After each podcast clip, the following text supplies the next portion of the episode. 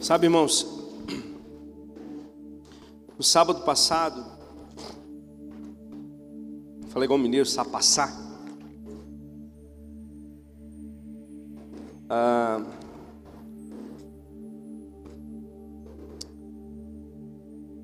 Adriana,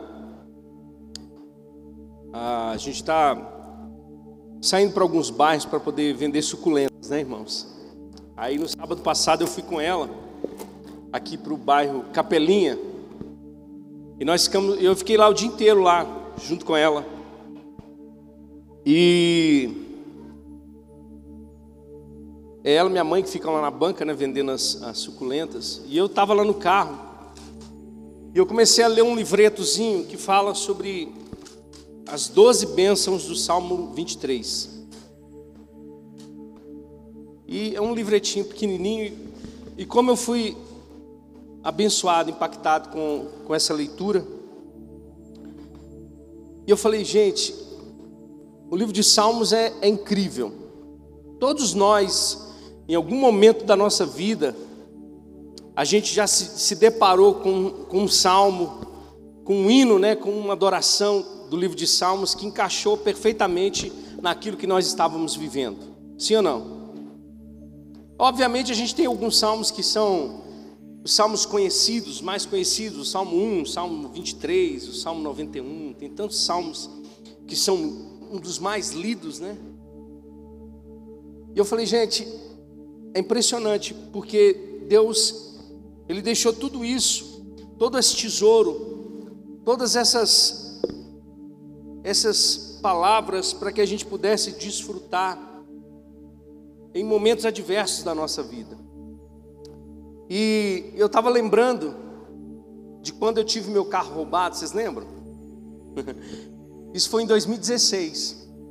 E eu fui lá no Facebook procurar, porque eu sabia porque eu lembrava que Deus tinha colocado um salmo no meu coração no dia que nós fomos ah, assaltados. Naquele mesmo dia me veio um salmo no meu coração e eu falei, Adriana, olha só como é interessante.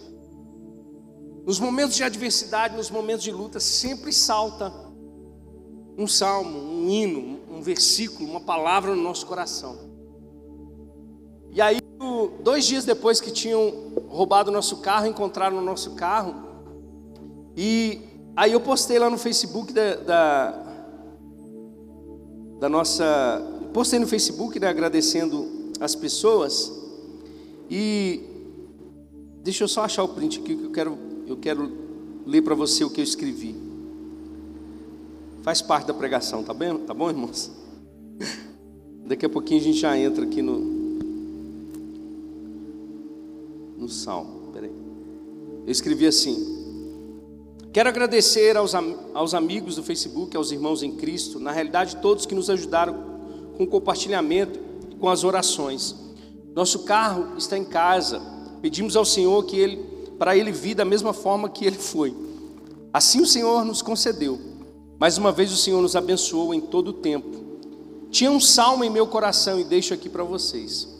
É o Salmo 27, verso 5 que diz: Pois no dia da adversidade ele me guardará protegida em sua habitação, no seu tabernáculo me esconderá, e me porá em segurança sobre um rochedo.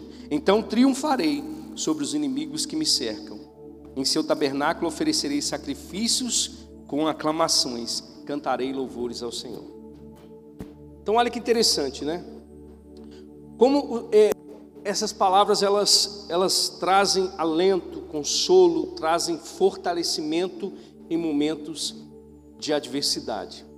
Então, baseado em tudo isso que eu falei para você, as nossas escolas de oração agora vão ser baseadas no livro de Salmos. A gente vai estudar os Salmos. Não sei até quando, até Deus nos direcionar para outra coisa.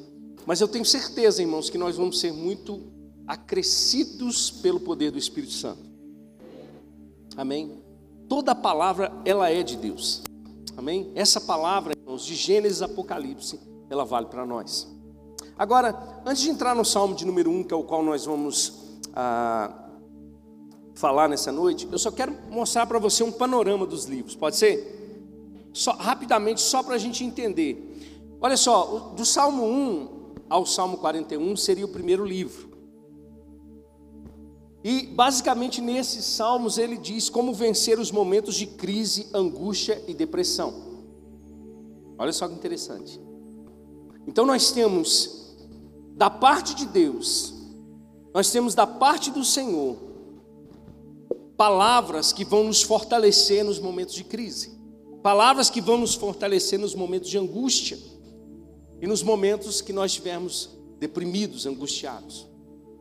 Do Salmo 42 ao 72 seria o segundo livro, que é como orar com fé, ou viver uma vida de fé, em meio às adversidades da vida. Então, os Salmos vão nos ensinar a dar passos de fé e de confiança em Deus, em momentos de tribulação, em momentos de adversidade. O Salmo 73 ao 89 seria o terceiro livro. Como manter a fé em Deus diante das aflições do mundo, ou diante das aflições até mesmo é, de nações, aflições nacionais, como a gente vê, por exemplo, no próprio Afeganistão. Como esses irmãos vão enfrentar esses inimigos que matam o corpo, esses inimigos que de repente tiram a vida daquelas pessoas, mas a confiança em Deus vai os mantê-los firmes na fé. Então ele diz: olha, como manter a fé em Deus. Do Salmo 90 ao 106 seria o quarto livro. É como descobrir a força que Deus dá para vencer crises. Olha que maravilha. Então nós temos da parte de Deus força. Nós temos da parte de Deus, irmãos, sustento, provisão em meio às crises. E do Salmo 107 ao 150 seria o quinto livro, como manter a confiança em Deus diante das provações. Por que, que o livro de Salmos ele, ele é tão aconchegante para nós, ele é tão, ele é tão real para nós? Porque na realidade, irmãos, o livro de Salmos ele, ele mostra a vida como ela é. Vocês já viram, por exemplo, que, é, salmos que questionam a, a, a, a, prosperidade dos ímpios, que questionam talvez a, a vida difícil do justo. E nós temos esses questionamentos muitas das vezes da nossa vida. Por que, que fulano que não crê em Deus é tão próspero e eu que estou aqui servindo ao Senhor, às vezes passa alguns perrengues, passa algumas dificuldades. Muitos questionamentos sobre a, a existência de Deus, muitos questionamentos sobre a presença de Deus em determinados momentos. Por isso que nós olhamos para os salmos e nós nos vemos e vemos é, a bondade e a graça de Deus sobre o homem. Amém? Olha só que interessante. Os Salmos é um livro de cânticos devocionais do povo hebreu. Mas além disso, é o livro mais lido e querido do Antigo Testamento. Sabe, em momentos de peregrinação, de lutas, de tribulações que o povo hebreu, que o povo de Israel enfrentava, eles cantavam a Deus. Davi, em muitos momentos de angústia, talvez a única coisa que ele tinha era uma harpa, mas ele não deixava de louvar a Deus nos momentos de perseguição, de dificuldades dentro da sua própria casa, de dificuldades no reinado, não importa onde, mas ele estava adorando a Deus, ele estava lembrando do poder de Deus e da graça do Senhor. A expressão aleluia, ela aparece 28 vezes na Bíblia Sagrada, sendo 24 delas no livro de Salmos. Tem povo aleluiado aqui?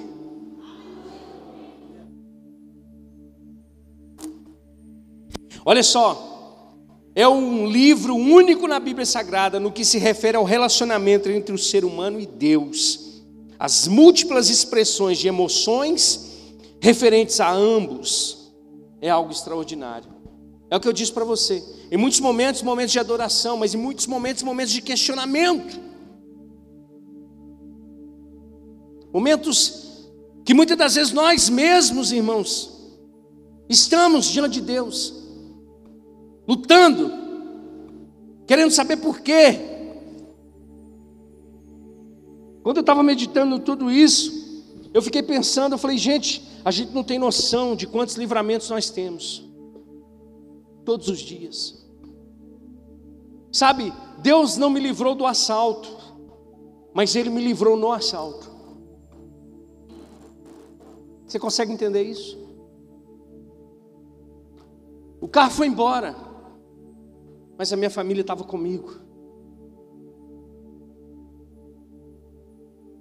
Então o livro de Salmos ele vai fazer a gente enxergar essa bondade, vai fazer enxergar esse, esse cuidado de Deus sobre cada um de nós.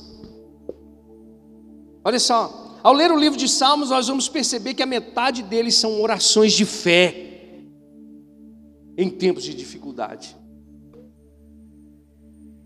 Nenhum livro é tão citado quanto o livro de Salmos no Novo Testamento. É o livro mais citado. Amém? Então, por causa de tudo isso, nós vamos mergulhar um pouco sobre esses versos, sobre esses momentos de adoração, sobre esses momentos de angústia. E eu queria que você abrisse comigo no Salmo de número 1.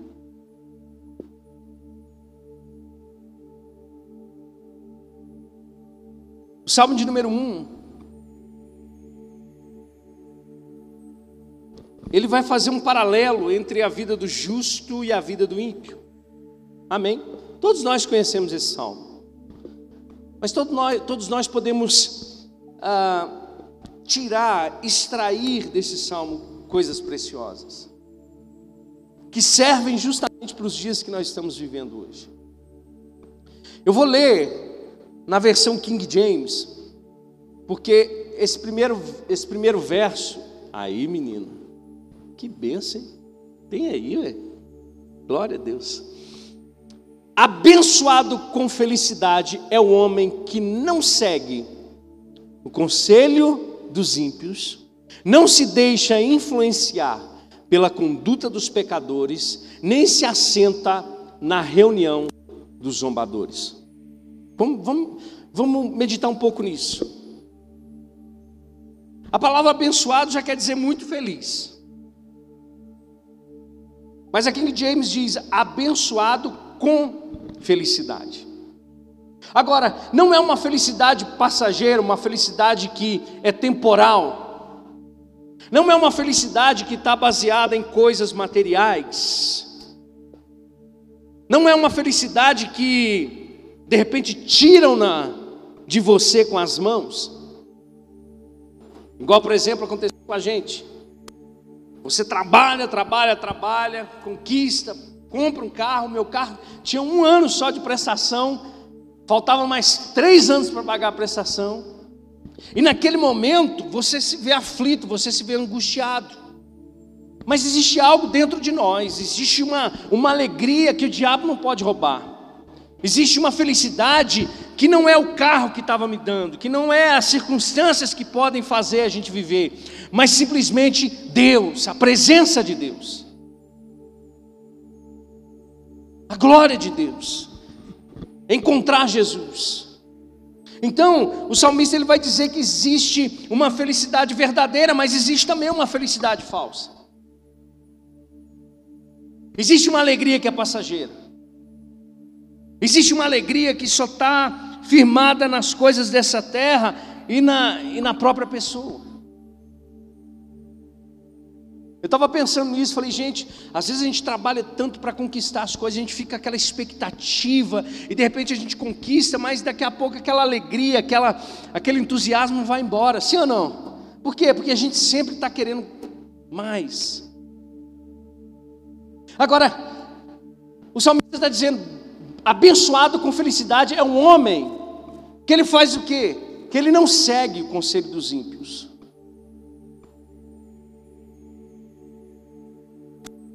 Ele vai dizer três coisas interessantes: não segue o conselho, não deixa se influenciar e não se assenta na reunião dos zombadores. São etapas. Começa de repente com uma, um pouquinho de, sabe, de fermento para tirar nossa fé, para minar nossa fé para fazer com que a gente desvie os nossos olhos. Não foi assim lá com Eva, no jardim? Você acha que foi um dia simplesmente, foi uma única conversa que talvez Satanás teve com Eva? Eu não acredito que tenha sido. Eu acredito que A primeira coisa foi o diabo começar a aconselhar.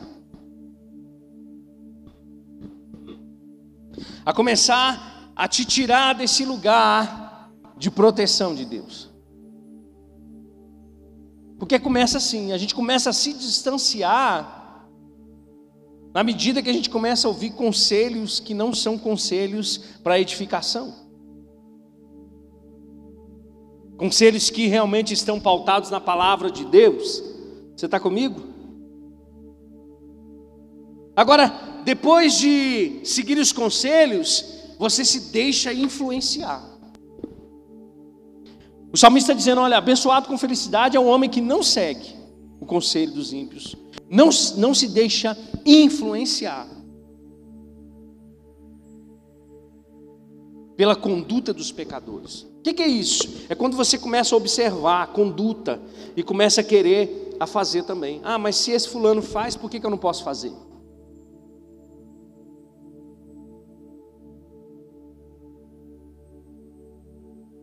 Se ciclano é assim, por que eu não posso ser? E você, além de receber os conselhos, começa também a ser influenciado pela conduta. Deixa eu dizer para você: existe um padrão para ser abençoado por Deus, e esse padrão é a Sua palavra. Amém. Nós não podemos permitir sermos influenciados pela conduta desse mundo. Por isso que Paulo diz que nós devemos renovar a nossa mente, que nós não devemos conformar com as coisas desse mundo. E por último, ele diz: e se assenta na roda dos escarnecedores ou zombadores. Aí quando você se assenta, você já está à vontade. Entende que é um processo? Começa com um processo. E de repente você já se apostatou da fé. De repente você já está rindo daquilo que Deus está chorando. De repente você já está aceitando aquilo que Deus abomina. De repente você já está abraçado com seu inimigo. O ímpio é aquele que desconsidera Deus. O ímpio é aquele que zomba de Deus. O ímpio é aquele que não crê em Deus. Esse é o ímpio. Agora, pasmem vocês. Quando a gente vai para o Novo Testamento, a gente vai perceber que até dentro da igreja existem falsos irmãos. Até dentro da igreja vão se levantar os lobos. Até dentro da igreja vão se levantar aqueles que vão tentar corromper os bons costumes. Paulo diz que com esses a gente não deve nem se assentar, com esses a gente não deve nem se relacionar, mas a gente tem que ter percepção. Você está comigo? A Bíblia diz para nós, eu queria que você abrisse comigo lá, deixa eu achar o texto aqui, 1 Coríntios capítulo 5, abre lá comigo. Porque às vezes nós temos um, um, um preconceito de pensar que isso só acontece lá fora. De fato, irmãos, o Deus desse século cegou o entendimento dos incrédulos para que não resplandeça a glória do Evangelho de Cristo Jesus na vida dessas pessoas. Mas eu vou dizer para você: a gente não pode cobrar a vida de quem está morto. Às vezes a pessoa está lá fora, está dançando aquele funk pesadão, está tocando aquela música lá de, de sexo puro. Né? Puro não é, né? De sexo impuro. E você fala assim, misericórdia. Mas ele está morto, irmão. O pior é os que estão dentro da igreja. O pior é aqueles que estão dentro da igreja que já se permitiram serem influenciados, que já se permitiram se assentar na roda dos zombadores. E olha só o que Paulo diz, 1 Coríntios 5,9, abre lá pra, comigo, abre no 9 aí. Paulo está corrigindo a igreja e diz: Olha, já vos adverti por conta, por carta, que não vos associeis a nada que fosse imoral Paulo está falando sobre o que? Associação, influência, pessoas com uma conduta errada, pessoas com uma conduta que não vão edificar a sua vida. Paulo está dizendo: não se associe com pessoas assim. Vai para o próximo.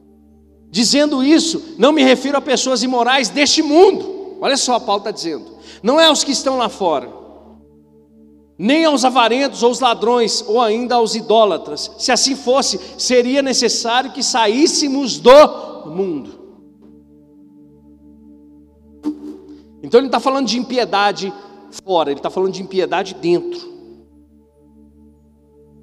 Ele está dizendo: se a gente for sair por causa disso, irmãos, é, era nascer de novo e ir para o céu. Aí você fala assim: nossa, mas eu passo prova lá no meu trabalho que lá todo mundo é, é ímpio, pecador, lá todo mundo é. Mas deixa eu dizer, é lá que você precisa estar para ser influência. É isso que Paulo está querendo dizer. Porque se fosse assim, Deus já tinha nos tirado desse mundo. E ele vai dizer, verso 11: Entretanto, agora vos escrevo para que não vos associeis com qualquer pessoa que, afirmando-se irmão, crente, frequentador de igreja, Bíblia debaixo do braço, jejua, põe a mão na cara e diz: Eis te digo. For imoral, ou ganancioso, idólatra, ou caluniador, embriagado, ou estelionatário, com pessoas assim não deveis sequer sentar-se para uma refeição.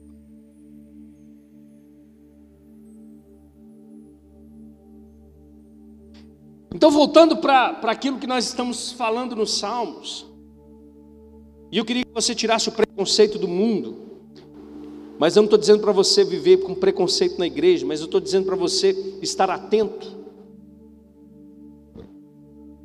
Que existem coisas que não nos convêm como filhos de Deus.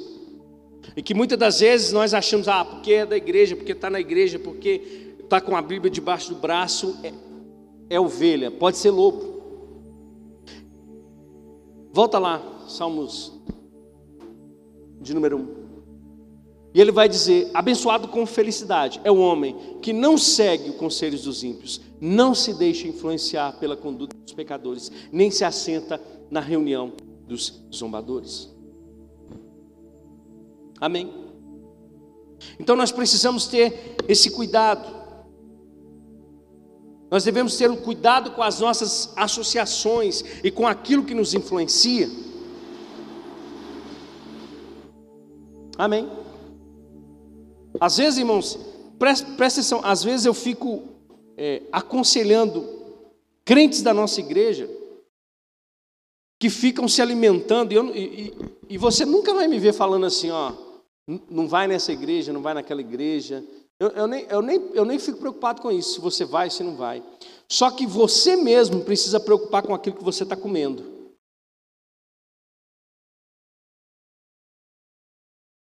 Com aquilo que você está se alimentando. Aí, ó, às vezes, eu fico mais tempo aconselhando crente que fica ouvindo. Ah, vou dar uma passeada por aí. Chega e fala, pastor, mas eu ouvi isso. Eu falo, filho, deixa eu te explicar. Não é assim que funciona. Entende? Tem que tomar cuidado, irmãos. A gente tem que ser criterioso com aquilo que nós ouvimos.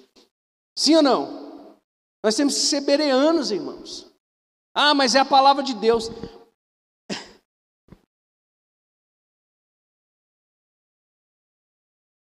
Paulo está dizendo ali, ó. Atitude não é de irmão. Atitude não é de crente. Parece, mas não é. Então nós precisamos to tomar cuidado com as nossas com aquilo que nos influencia, com aquilo que nos, que nos, que nos leva, que nos conduz. Amém? Paulo em Efésios capítulo 4 vai dizer que nós não devemos ser como crianças, levados por todo e qualquer vento de doutrina. Então, às vezes, nós ficamos pensando muito naqueles que estão lá fora, mas nós precisamos ter cautela e cuidado com aquilo que nós estamos levando para o nosso espírito. Amém? Eu já deixei de ouvir muitos homens que se chamam homens de Deus, mas que quando você, quando abre a boca, você não vê palavra. Você só vê heresia. E você sabe o que é, que é perigoso, irmãos? Isso começa a dar coceira. A verdade dá coceira. E a gente quer começar a ouvir aquilo que acalenta o nosso ego e o nosso orgulho. Você está preparado para alguém apontar o dedo na sua cara se você estiver andando em conduta errada e ele corrigir você? Porque é isso que a palavra de Deus nos ensina. Se vocês que são espirituais acharem, ouvirem ou encontrarem um irmão em pecado, que vocês possam corrigi-lo, trazê-lo para perto. Você está preparado para corrigir, para ser corrigido? Ou você só quer ouvir aquilo que vai agradar você? Você está comigo? Então nós precisamos ter cautela, porque são processos que vão nos conduzindo à apostasia, ao desânimo da fé. Quantas pessoas já passaram por você que hoje não estão mais firmes, que começaram a dar passo dessa forma? Você andava junto e começaram a ir numa onda e você já viu que já não está mais na presença de Deus, já não está mais servindo a Deus, já não está mais em comunhão com os irmãos. Acontece muito isso, irmãos. Pessoas que querem influenciar, pessoas de dentro da igreja dizendo, não, esse negócio de congregar não precisa ser assim. Começa a dizer essas coisas.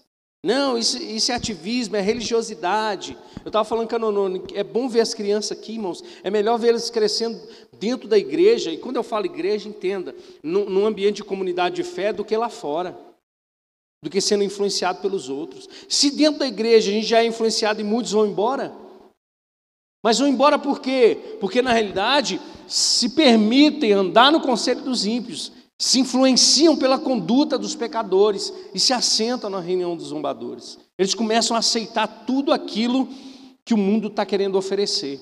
Por isso que eu declaro em nome de Jesus que você não vai ser dessa forma. Você vai andar segundo a vontade de Deus. A sua casa vai ser dessa forma. Amém? Vai para o verso 2. Aí ele vai dizer: ao contrário, ao invés de nós andarmos sendo influenciados pelas condutas malignas desse mundo. Ao contrário, a sua plena satisfação está na lei do Senhor. Sabia que o Salmo 119 é o salmo que mais fala do desejo e do prazer do homem na lei de Deus? O Salmo 119 é o que mais fala. Olha só, abre comigo. No Salmo 119, verso 97, por favor. Ele vai dizer, ao contrário, sua plena satisfação está na lei do Senhor e na sua lei medita de dia e de noite. Não é? O Salmo 119, o verso 97, o Salmo 119 todo vai falar sobre a lei de Deus, o prazer do homem estar na lei de Deus. Ele vai dizer assim, ó, Salmo 119, 97. Quanto amo a tua lei, sobre ela reflito o dia inteiro. Vai para o próximo. Os teus mandamentos me fizeram mais sábios que os meus adversários, porquanto estão sempre comigo. Tornei-me mais perspicaz que todos os meus mestres, pois meditei em suas prescrições. Tenho mais discernimento que os anciãos, pois obedeço os teus preceitos. Desviei meus pés de todas as trilhas do mal para guardar a tua palavra. Olha que maravilha. Agora, se a gente voltar para o Salmo de número 1, ele vai dizer: bem-aventurado, ou feliz, ou bem-aventurado com felicidade, aquele que não, que não, que não anda com os ímpios, que não recebe a influência dos pecadores, que não se assenta na roda dos escarnecedores ou dos zombadores. Por quê? Porque ele tem ele tem, ele tem prazer na lei de Deus. E nós acabamos de ler que o salmista diz que essa lei fez ele mais perspicaz, que essa lei fez com que, através da palavra, ele saísse da trilha do mal.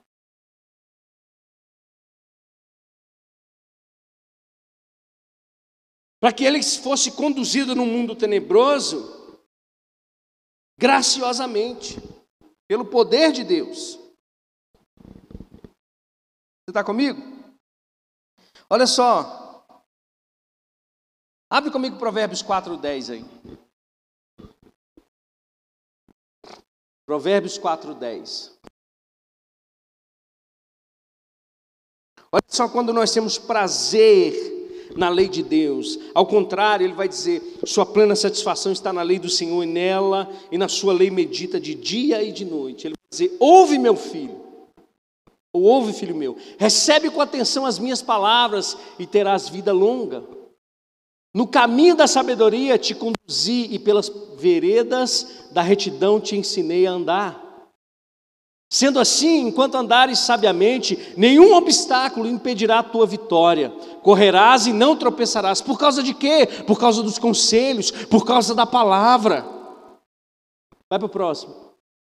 Retenha a orientação que recebeste, jamais a desprezes. Guarda bem, pois dela depende a tua vida. Jamais siga pelas trilhas dos ímpios, tampouco andes pelas veredas dos maus Evita o mau caminho, não passes por ele, desvia-te dele e passa de largo. Porquanto os maus não conseguem conciliar o sono enquanto não praticam o mal, não podem dormir se não fizerem tropeçar alguém. Pois eles se alimentam com o pão da malignidade e se embriagam com o vinho da violência. Entretanto, a vereda do justo é como a luz da aurora que vai brilhando cada vez mais até a plena iluminação do dia. O caminho dos perversos é como os mais densas trevas, nem conseguem saber em que tropeçam. Filho meu, dá atenção às minhas instruções, aos meus conselhos, inclina os teus ouvidos. Olha só, é o que o salmista está dizendo. Vai existir influência, vai existir a, Muitas das vezes a nossa própria alma vai gritar questionamentos, o diabo vai vir com as suas sugestões, mas se nós, se nós temos plena satisfação na lei do Senhor e na sua lei nós meditamos de dia e de noite, todas essas promessas estão sobre nós. Você está comigo? Existe um resultado, existe um fruto daqueles que amam a palavra de Deus. A gente pode perceber isso na, na, na vida comum dos irmãos da, da, da igreja, aqueles que realmente é, é, são fortalecidos pela palavra de Deus, não é que não tem dificuldades no casamento. Tem um memezinho na internet que diz assim: ó, eu, eu amo muito meu marido, mas tem dia que dá vontade de ir, aí a mulher passa com o carro em cima do marido. Eu perguntei a Adriana hoje, falei, quantas vezes você já pensou em divorciar de mim? Aí ela começou.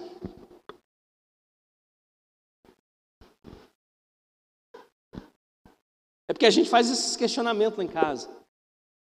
Não é que a gente não tenha dificuldade, não é que a gente não tenha lutas, não é que a gente não passe por tribulações, mas nós temos um lugar para se proteger, e é na lei do Senhor. A lei do Senhor vai fortalecer o teu casamento, a lei do Senhor vai fortalecer os teus relacionamentos, a lei do Senhor vai blindar você no sentido de que as flechas do inimigo vão vir, mas elas não vão atingir você, porque você está protegido. As tempestades vão vir, mas você está firmado na rocha. Existe um fruto. E ele vai dizer isso no verso 3, ele vai dizer: essa pessoa que medita, essa pessoa que está guardada, que tem uma fé convicta no Senhor, que não anda segundo o conselho dos ímpios, que não deixa se influenciar pela conduta dos pecadores, que não se assenta na reunião dos zombadores, mas ao contrário, ele se satisfaz no Senhor, se satisfaz na palavra, ele é como uma árvore plantada à margem de águas correntes. Deus está garantindo para nós, irmãos. Você não está num deserto, amém? Você não está plantado num deserto onde não pode dar nada. Ele está dizendo: você está plantado como uma árvore nas margens de águas correntes. E aonde tem água tem vida. E aonde tem água flui vida. E ele diz: Além dessa árvore está plantada junto às margens de ribeiros. Essa árvore, ela dá fruto no tempo apropriado.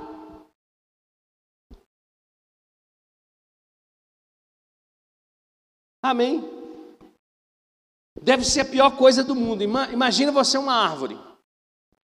Imagina você sendo uma árvore, criado como uma árvore que não dá fruto nenhum, que não faz nada, nem sombra para os outros não faz. Deve ser frustrante. Imagina. Outro dia eu vi o pastor, subiu numa árvore, né, fez igual Zaqueu, né? Lá no terreno do, do Samuca. Mas aquela árvore estava ali, eu, eu, eu imagino que ela estava dando pelo menos sombra naquele lugar. E é o que Deus está garantindo para nós: olha, se vocês meditam nas minhas palavras, se vocês amam os meus mandamentos, vocês são como árvores plantadas junto a ribeiros, vocês vão dar fruto no tempo certo. Às vezes a gente fica muito angustiado, irmãos, então, e Deus está dizendo: tudo tem o tempo certo. Confia em mim, confia na minha palavra, confia nas minhas instruções, confia. Amém? Ele diz: Olha, vocês vão dar fruto no tempo apropriado, e suas folhas nunca murcharão. Isso é o que? É vitalidade, irmãos, isso é força, isso é resistência. É isso que Deus está prometendo na Sua palavra para mim e para você. Sabe, eu não vou andar desanimado. Obviamente vão existir momentos da nossa vida angustiantes, mas existe, irmãos, algo dentro de nós Paulo diz: mesmo que o meu homem exterior se corrompa todos os dias, o meu homem interior se renova. Acontece alguma coisa, eu tenho uma palavra de Deus. As coisas não estão do jeito que eu queria, não estão, perdi o controle, mas eu tenho a palavra de Deus. Eu não vou murchar, eu não vou me desanimar,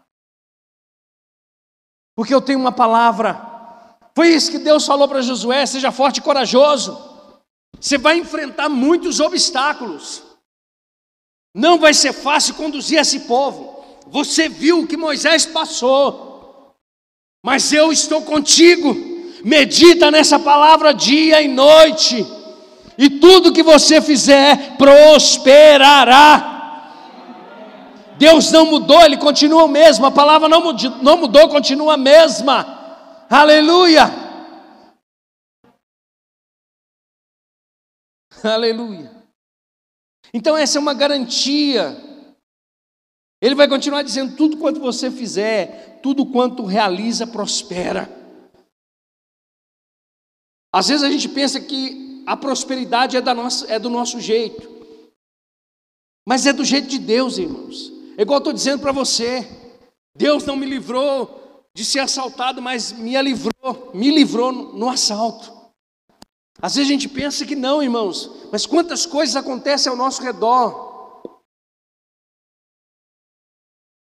Às vezes é um pneu que fura, mas logo à frente tem um acidente. Talvez poderia ser a gente. Aí a gente olha e fala: Meu Deus, é um pneu que eu tenho que consertar.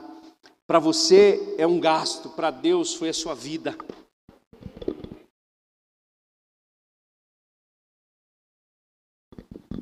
Amém.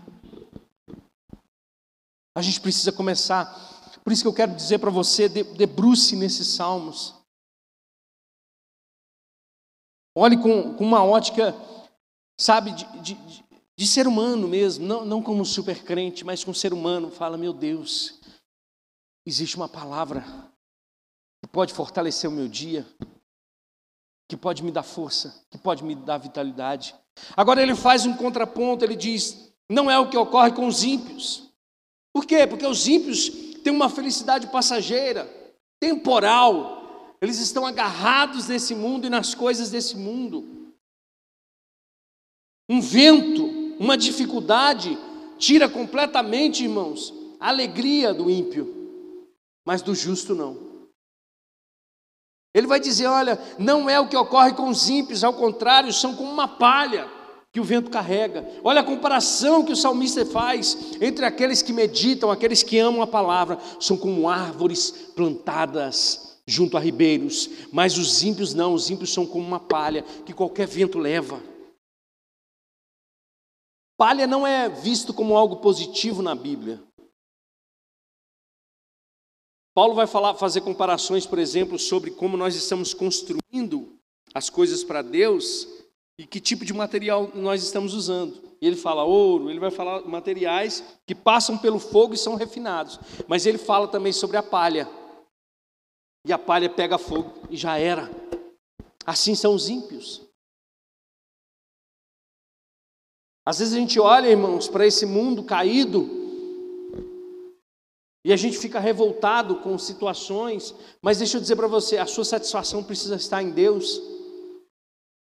Ele diz: Por isso os ímpios não sobreviverão ao julgamento, nem os pecadores na congregação dos justos. Os ímpios fazem tudo, se esforçam para aquilo que perece. Mas nós, irmãos, recebemos da parte de Deus a vida eterna. Isso devia te empolgar mais.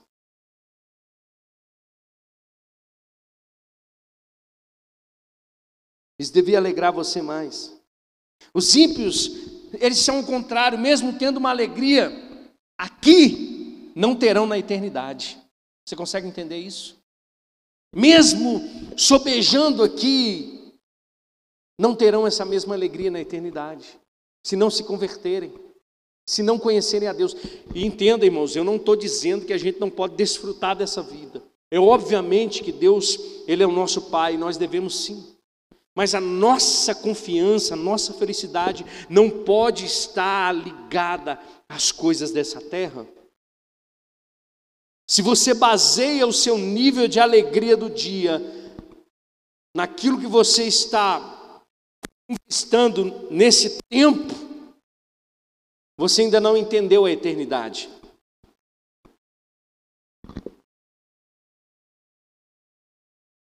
Por que, que muitos cristãos morrem por amor ao nome de Jesus.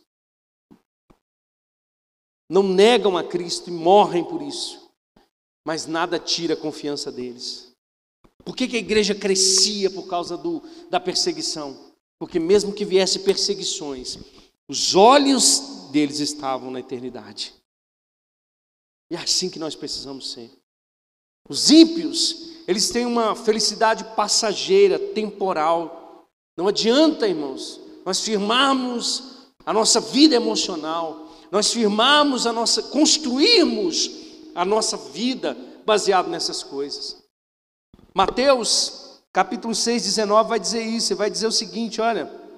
Não acumulem para vocês tesouros na terra, onde a traça e a ferrugem destroem, e onde os ladrões arrombam e furtam, mas acumulem para vocês tesouros nos céus, onde a traça e a ferrugem não destroem, e onde os ladrões não arrombam nem furtam, pois onde estiver o teu tesouro, ali também estará o teu coração.